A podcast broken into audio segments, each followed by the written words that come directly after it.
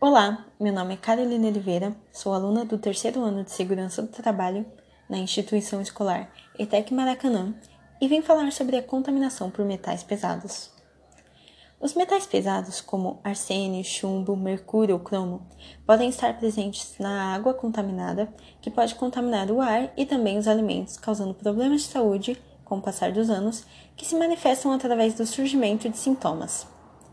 Isto ocorre pois, em contato com o organismo, esses metais acabam atraindo para si dois elementos essenciais do corpo, proteínas e enzimas. Eventualmente, eles se unem a algumas delas impedindo que funcionem, o que pode levar até a morte. Geralmente, os metais pesados não provocam sintomas quando entram pela primeira vez em contato com o organismo. No entanto, têm a capacidade de ir se acumulando dentro das células do organismo, provocando problemas como alterações renais, insuficiência renal, lesões cerebrais, aumento da pressão arterial e existe a suspeita de que também possa aumentar o risco de câncer. Alguns desses metais pesados são cádmio, que tem como forma de contaminação a fumaça de cigarro e os alimentos preparados em vasilhas feitas com esse metal, e causa danos ao organismo como inflamações nos pulmões, problemas no fígado e nos rins. Chumbo. Este tem como forma de contaminação as tintas e alimentos contaminados por pesticidas à base do elemento, e causa danos ao organismo como dores abdominais, distúrbios na visão e paralisia nas mãos. Mercúrio tem como forma de contaminação a ingestão de peixes contaminados e o vapor do metal, e causa danos ao organismo como perda da visão, debilitamento das funções cerebrais e coma. Cromo tem como forma de contaminação o contato com resíduos na indústria de curtição de couros e causa danos ao organismo como úlceras, inflamação nasal e câncer de pulmão. Platina tem como forma de contaminação o contato com resíduos em fábricas que industrializam o metal e causa danos ao organismo como urticária e problemas respiratórios. Cobalto tem como forma de contaminação o contato com a poeira do metal em indústrias e causa danos ao organismo como problemas respiratórios e alergia. Acontece que a grande concentração de metais pesados pode afetar o funcionamento de vários órgãos. As principais doenças causadas por essas substâncias são alterações cerebrais. O acúmulo de metais pesados no cérebro podem causar uma neurodegeneração, perda de concentração e deficiência de memória e aprendizagem. Câncer. A exposição prolongada a essas substâncias podem levar a diversos tipos de câncer. O chumbo é uma substância que pode aumentar o risco de câncer. Alzheimer e Parkinson. Por provocarem alterações neurológicas, eles também contribuem para o aparecimento de diversas doenças relacionadas ao sistema nervoso. Problemas renais. Os metais pesados podem sobrecarregar os rins e gerar diversas alterações renais.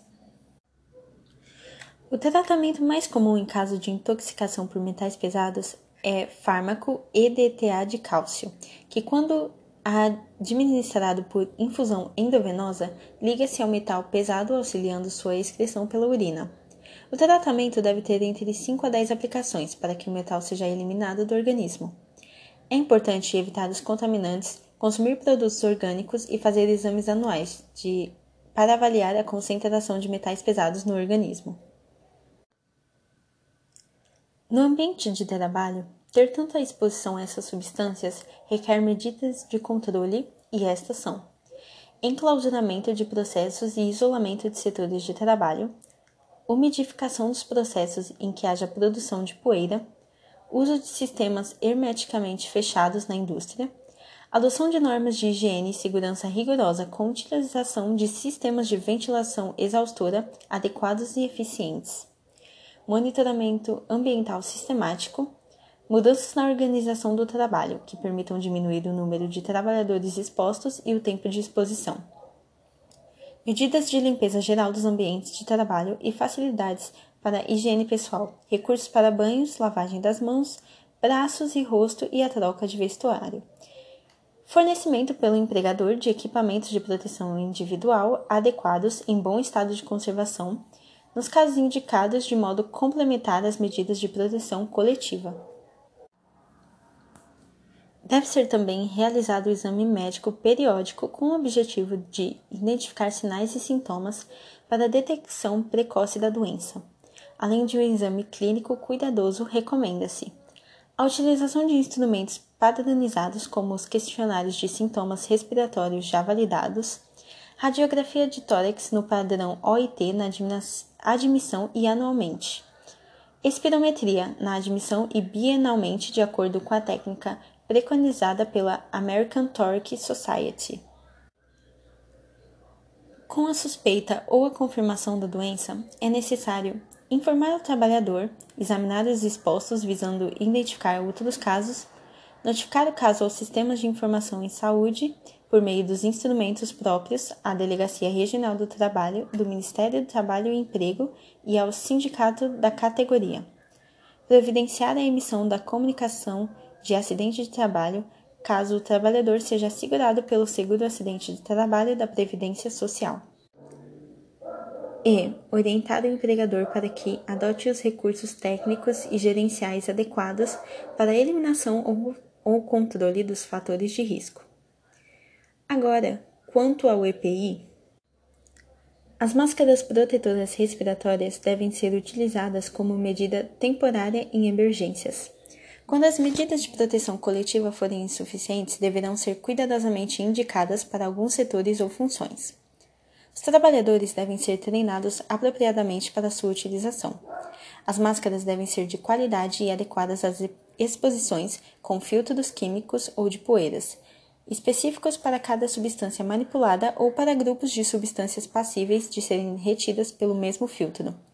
Os filtros devem ser rigorosamente trocados conforme as recomendações do fabricante.